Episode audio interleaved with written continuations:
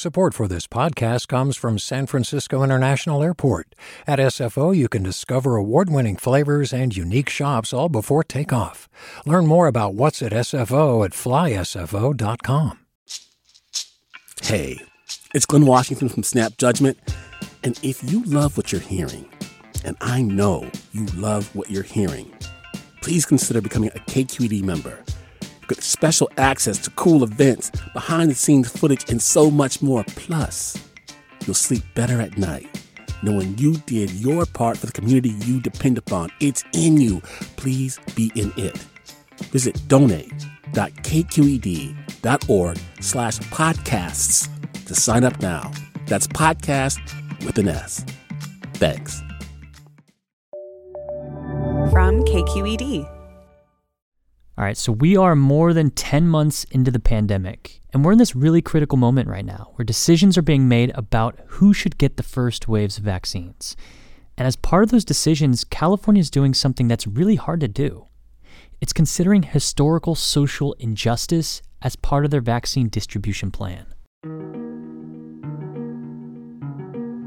How do you rank the kinds of, you know, social injustice that different groups have suffered over the years and over the centuries?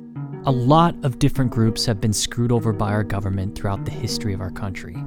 Now, community and health leaders are trying to factor that history into who should be first in line for a vaccine. I'm Devin Katayama. Welcome to the Bay.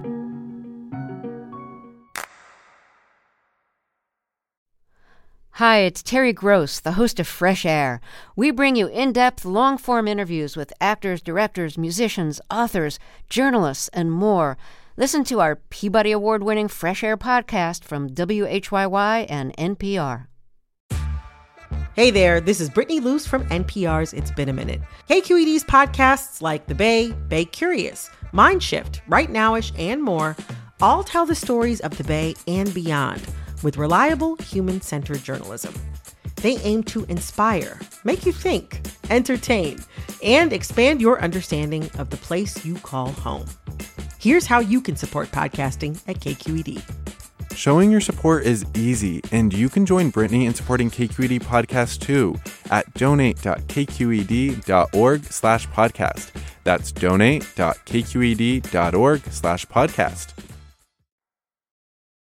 So, in terms of deciding who will get the vaccine first, California has pretty much settled what they're calling phase 1A.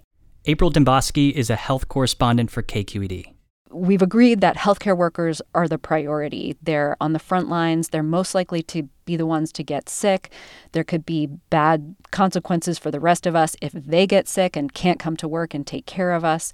But they're now just starting to move on to the next group, which is essential workers. So, you know, how do we decide among farm workers, grocery workers, restaurant workers, and cooks, people who take care of our dams and other infrastructure? Those are the next rounds of decisions that the state needs to make.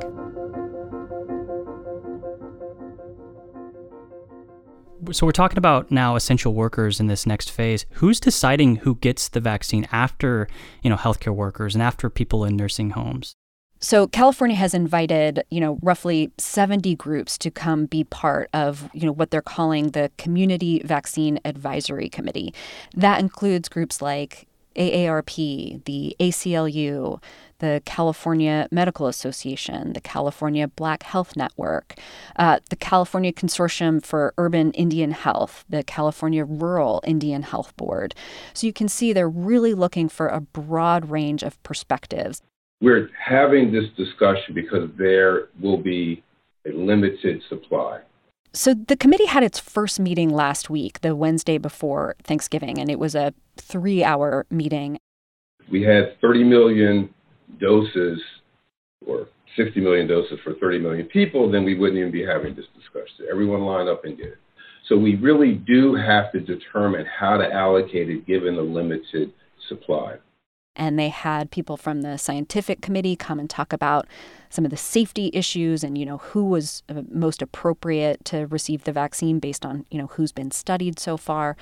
Um, they had a, a long conversation about you know healthcare workers and who among healthcare workers should get the vaccine first, and then they they opened up for questions. They asked you know members of the committee to uh, raise any concerns they had so we're going to start with Virginia Hedrick from the California Consortium of Urban Indian Health. And there was an interesting comment that came from Virginia Hedrick. I'm all for the numbers and tables and facts, um, but it's also really important that we bring a, a historical injustice to the conversation and um, political relationships that tribes in the state of California are uh, nations within nations, that there is absolutely a political relationship between tribes and the state of California, and that has to be acknowledged, recognized, and included in uh, distribution processes. Even though at this meeting they were talking about healthcare workers, she was starting to look ahead and say, okay, you know, once we start talking about the next groups, I just want to flag for you that you know, we think American Indians should be given priority, not just because they've been hit disproportionately hard by the pandemic, but also because of historical injustice.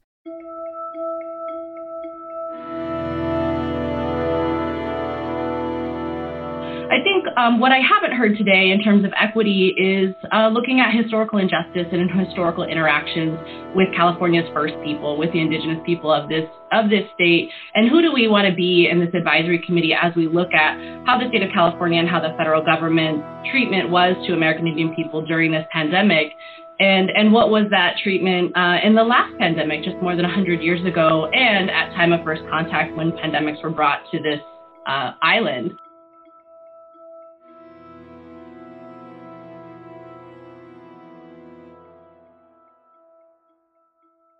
Let, let's talk about that. What does she say about historical injustice and and why this should translate to being one of the first in line for the vaccine?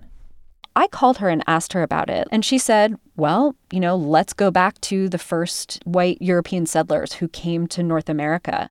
When people landed on our shores, they were not the healthiest. They had already been exposed to a lot of infectious disease during their months of travel.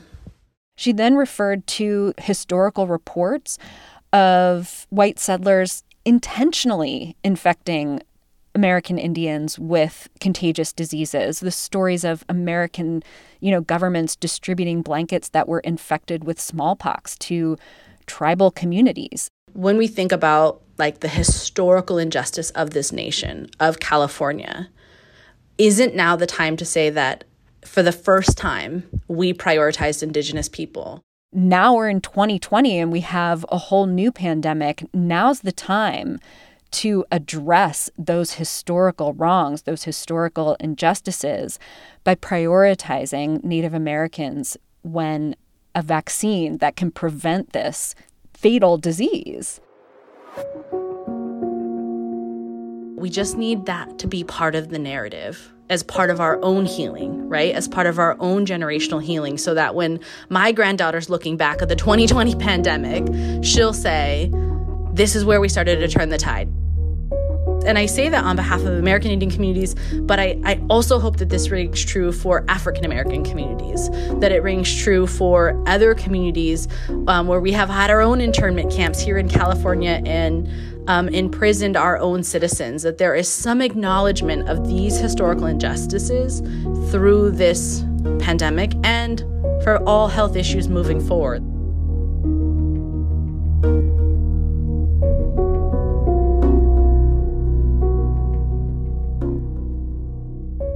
So, something really interesting happened in the second meeting, which was, you know, less than a week after the first.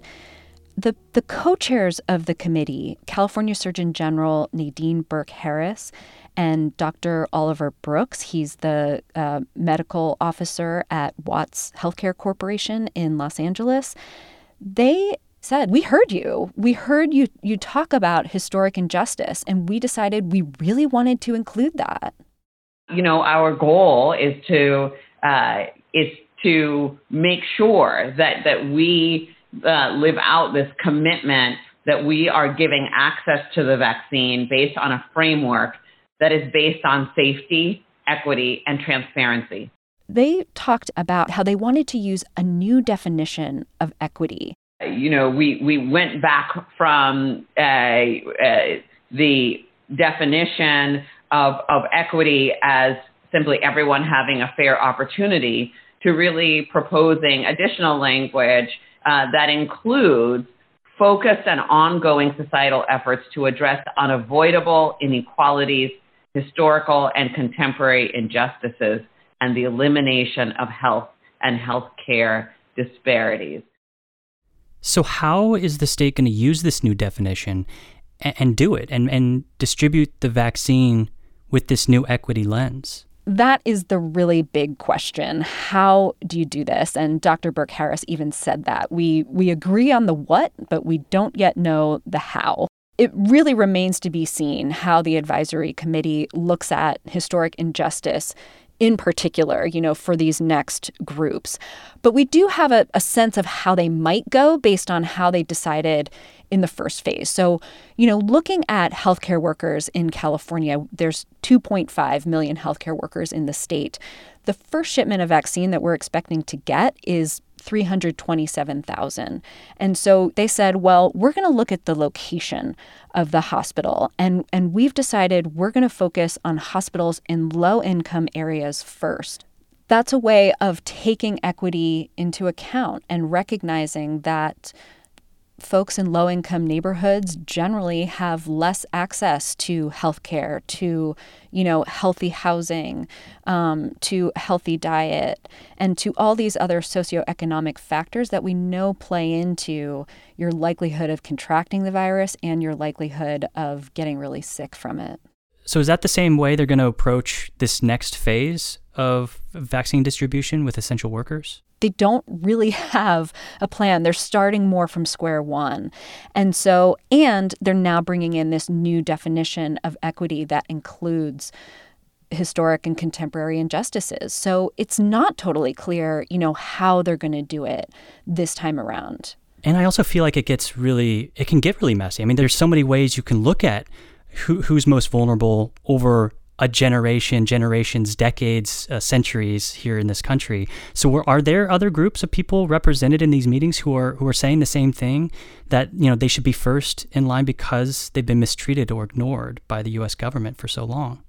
Yeah, um, you know, disability rights groups, uh, groups that represent farm workers. Uh, you know, I talked to Diana Tellefson Torres, and she's the executive director of the UFW Foundation, and she was talking about all the structural inequities that undocumented workers face.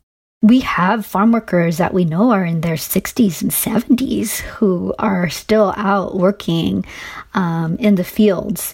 And so, even within the layer of farm workers, there are the most vulnerable of vulnerable of farm workers undocumented workers were explicitly not included in the Affordable Care Act.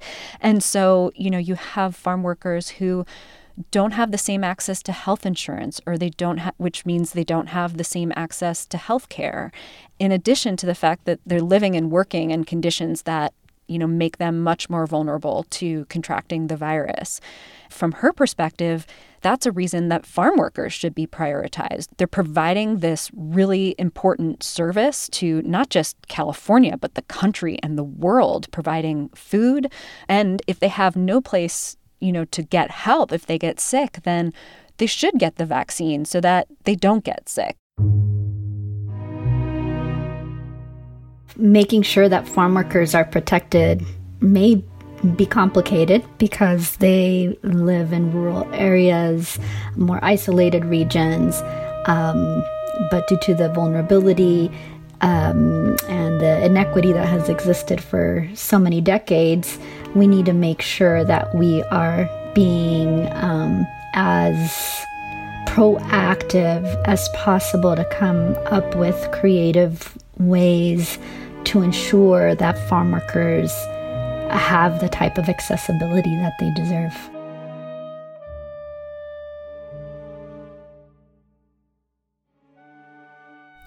I'm curious, what are some of the challenges to applying an equity lens like this to California's vaccine distribution plan? Well, legal challenges could be one of them. There are laws that say that, you know, the government institutions can't consider race in deciding things like public employment or public education. And while they don't specifically address public health, because of all the precedent that there is, you know, we can pretty much count on conservative groups challenging any kind of policy that explicitly shows preference for people by race. And so, can you give an example of how they might have to get around that? Because race is really front and center in all this. What a lot of scholars talk about is how to focus on different socioeconomic factors that don't specifically focus on race, but capture race. So, you know, things like poverty, housing density, education, you know, working in essential jobs. And this is what we saw California do with you know, deciding to send the vaccine to hospitals in lower income neighborhoods. They use something called a social vulnerability index, which includes measures on a whole host of socioeconomic factors like these as a way of identifying where the greatest need is. So, what happens after this community advisory panel figures out how to decide who will get the vaccine first with this social justice lens? States are coming up with their own guidance, but they have to send it on to counties. And it's actually going to be at the county level where these policies are implemented. And, you know, some of the folks who are on the, the advisory group are concerned that, you know, maybe some counties in California won't be as interested in correcting historical injustice as others. And so, you know, whatever the plan is that California comes up with, there's no actual enforcement mechanism to make the counties do it. I, I wonder if that means, you know, places like the Bay Area might be, you know, more likely to implement some of these recommendations than other parts of California. I mean, even in the Bay Area, you know, San Francisco Supervisor Hillary Ronen just this week has been trying to pass, you know, a city ordinance asking the state to prioritize teachers. And so you can see that people people of goodwill can really disagree about how to do this when resources are scarce. How do you pick and choose? How do you have tough conversations about who's been screwed over most and, and rank and essentially rank it? I mean, that's what they're doing to, to some degree. I mean, exactly how do you rank the kinds of you know social injustice that different groups have suffered over the years and over the centuries? How do you say the medical experimentation on american indians was worse than what was performed on african americans or, or vice versa? How do you compare contemporary injustices to historical ones do you prioritize, you know, more recent injustices over historical ones or the other way around? How, how do you make those decisions? And that really is the, the question that the committee has at, at this moment. How do we actually turn this into protocol and policy that that is fair and that is legal?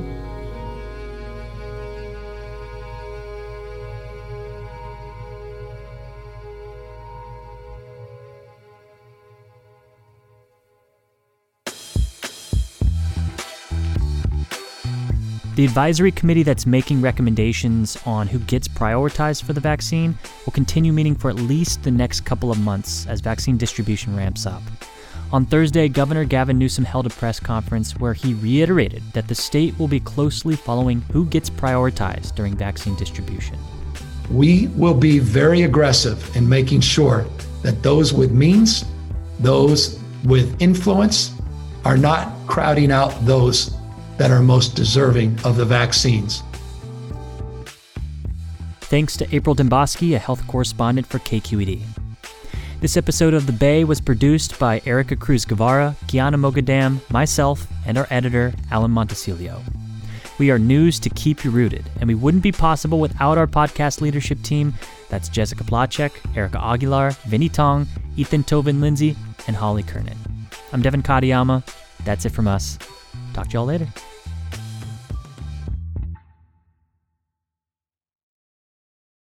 Do you love learning about the San Francisco Bay Area? Its history, its people, its unique blend of cultures?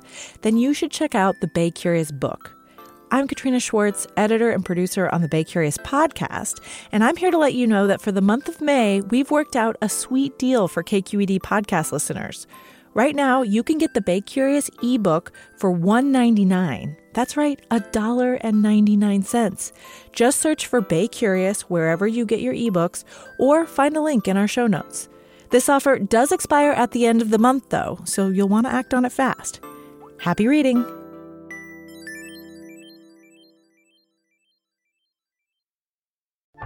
Hey, what's up? I'm Erica Cruz Guevara, the host of The Bay. Donations keep independent journalism alive and healthy, and you support outstanding journalism when you support KQED. So if you haven't yet, check out donate.kqed.org slash podcasts. That's donate.kqed.org slash podcasts with an S.